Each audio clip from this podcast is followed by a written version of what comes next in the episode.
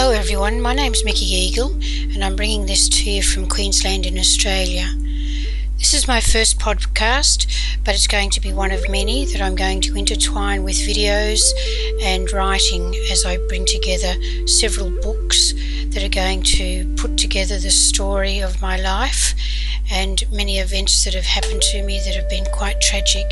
I've wanted to write for a very long time, but getting the time to do so in amongst trying to make a living, as most people who write will know, it's not the easiest task. I guess one tends to amble along in life thinking that they want to do this and they want to do that, and time will eventually come. But what brought this all to a head for me was back in 2014 when I suddenly received a letter out of the blue. This letter came to me addressed from the Victoria Police. As I said, I currently live in Queensland, but all of my story dates back to my life in Victoria. I've only been in Queensland since the year 2000. The letter that I received absolutely stopped me in my tracks. It was only a very brief letter.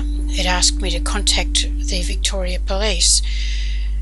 When one receives a letter like that, of course, you think, what the devil happened? Why? Um, how could this suddenly come?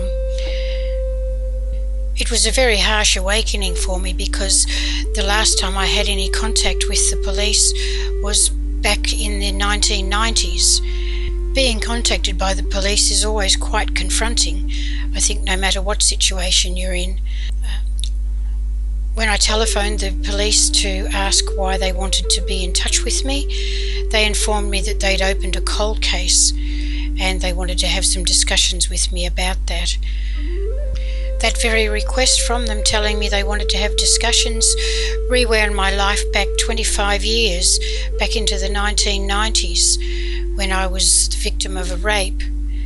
They wanted to have discussions because they felt that they had a way of unravelling the case. They thought they had caught the perpetrator or they had strong feelings as to who the perpetrator was, and they wanted to have some discussions with me along those lines. I spent the next couple of weeks to and fro speaking to the detective down there in Melbourne. He wasn't the detective who was handling my case at the time, but he is the one who opened the cold case.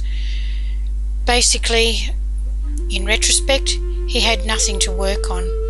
Why he even opened the case, I scratch my head and wonder why. From my point of view, he unravelled everything that I'd managed to patch together over those past 24 years with such trauma. One has to start to relive one's life in a different manner uh, to put behind all that happened. It was an extremely traumatic time, not because of the rape, well, not only because of the rape, I should say, but because of the way it was handled. But that's a whole other story that I'll get into a little bit later on.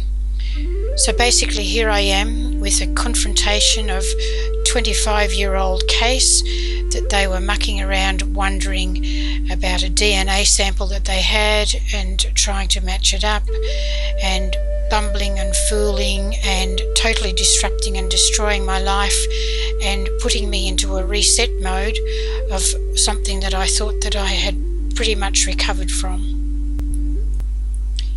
The year that followed was very stressful for me, working with the police, but the main thing that it made me become aware of was that it was absolutely time for me to bring to the forefront this whole situation of my court cases never being resolved, no no perpetrator being found, and the whole intricacies of the case was slapped back up into my uh, face full force, and it now became time for me to, as a much more mature person, and 25 years or more after the event, I felt that I had the ability to start to fight these people, to fight the system, to fight the police force, to fight the supposed justice system and one thing and another.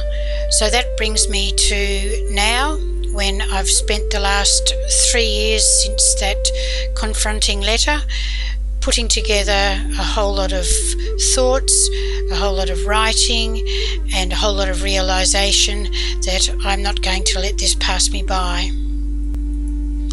contemplating back over my life, uh, it became absolutely prominent that from the age of about seven or eight years old, I had had nothing but shocking experiences in regard to police and the legal system and justice. And and I made a very forceful decision that I was just not going to allow my life to continue on any further without putting down as much as I could onto paper, um, getting it out into print, getting it out into the media possibly. Uh, my long term aim would be very much to try and have my stories transformed into film. I don't think that anybody should have to experience their complete life. I, as I said, I started from the age of about seven or eight, and I am now in my 60s and I still don't have any justice. I don't think that the police nor the system should get away with having to have a person be a victim three separate times without having a single one of those brought to the correct end, which is just and putting a perpetrator behind bars. The most disturbing aspects of the whole situation, from my point of view, is the police handling of it. Now, I'm told, as of 2014, and in dealing with the police in this day and age, that it would never happen. Not today, it wouldn't happen. They're very sad that it happened to me back then. They're very sad that the police handled things in the manner that they did, but it certainly wouldn't happen now. Now, that's absolute nonsense because if it wouldn't happen now, why aren't they repairing the damage that they did?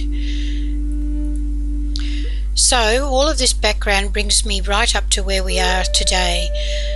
Being an artist, I happened to come across the Patreon website, actually through one of my daughters. And it's the very platform that I feel I'm going to have the confidence in getting uh, a lot of positivity happening. Uh, I'm going to be able to put out my story and, and get people uh, assisting me and getting getting some justice some final justice uh, before it's too late. I mean, that sounds pretty macabre, but of course, we all only have a certain time on earth, and I've got a lot to get down in the few years that I have remaining in comparison to my whole lifetime. Well, it's broken up into three separate stories one when I was very young, another when I was in um, the middle of my life in the 1990s, and then fairly soon after that in 1998. As a matter of fact, the third crime, which was one of arson, was committed right at the very week that I had my last court case in the Supreme Court for the rape. So the timing in itself was pretty traumatic with that final event. None of the three was ever solved, and the police mishandled and committed miscarriages of justice right throughout that's what all of my stories are going to be about.